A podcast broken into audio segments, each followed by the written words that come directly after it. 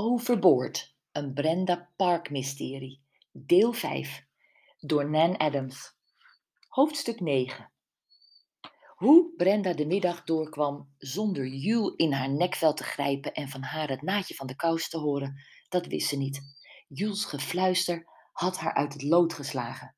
Gwen was teruggekomen van haar rondleiding over het schip met glinsterende ogen en een big smile. Haar ex-man kon de pot op.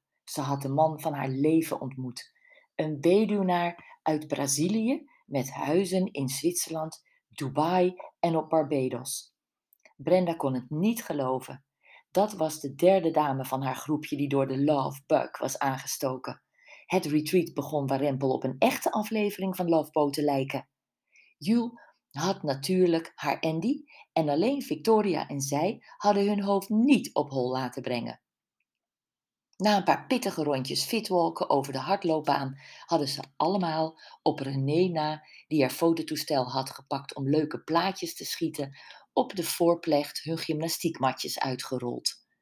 In de Pilatesles had ze voor de grap alleen maar oefeningen gestopt die met de liefde te maken hadden. De dames moesten met hun billen, bekkenbodem en borstspieren knijpen tot ze een ons wogen.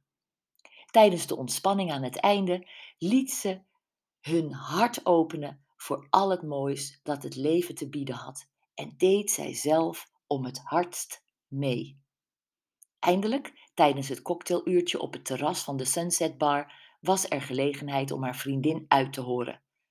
Hoewel Brenda en Jules twee aan elkaar grenzende hutten met een tussendeur hadden, was ze de hele middag zo druk geweest dat ze Jules niet alleen gezien had. En toen ze eindelijk in haar kamer was, lag er een briefje van Jules. Ik zie je zo in de bar. Alle vrouwen waren hun toilet aan het maken voor het speciale diner waar de kapitein bij aanwezig zou zijn.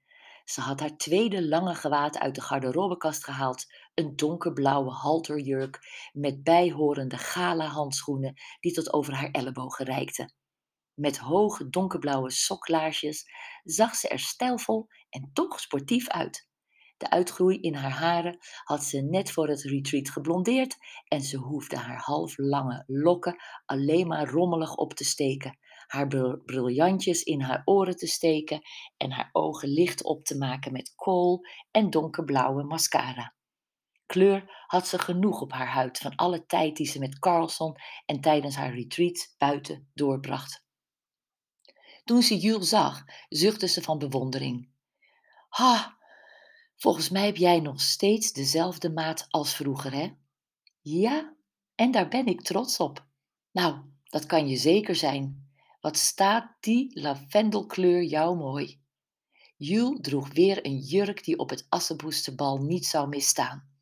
Korte pofmouwtjes die haar tengere schouders bloot lieten en haar getrainde armen toonden. En een strak lijfje en een waterval van tulle tot op haar zijden muiltjes. Ze klopte op de barkruk naast zich. Kom zitten en vertel nou eens waarom jij denkt dat de overleden vrouw vermoord is. O Bren, toen jij na de Pilatesles nog even met Gwen wat oefeningen doornam, zag ik in de verte de kapitein. En ik ben snel naar hem toegelopen en ik heb hem rechtstreeks gevraagd of het niet gek was dat de oude mevrouw zomaar in haar stoel overleed. Hij nam uitgebreid de tijd om me uit te leggen dat overlijdens op zee heel veel plaatsvinden. Ik heb het daarna nog gegoogeld en het klopt. Ik vond zelfs cijfers van gemiddeld elke week een overlijden. De mevrouw was met haar echtgenoot op dit schip en hij heeft de keus om een autopsie te laten uitvoeren. Of hij daarvoor heeft gekozen, kon de kapitein om privacyredenen niet zeggen. Aha, dus je hebt geen speciale reden om te denken dat er sprake is van een onnatuurlijke dood of nog explicieter van een moord, terwijl jij aan het shuffleboarden was? Brenda klonk opgelucht.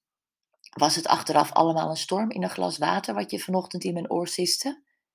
Ja, zei Jules eerlijk gezegd, dat was nogal voorbarig. En misschien ook de wens van de gedachte. Een moord leek me heerlijk spannend.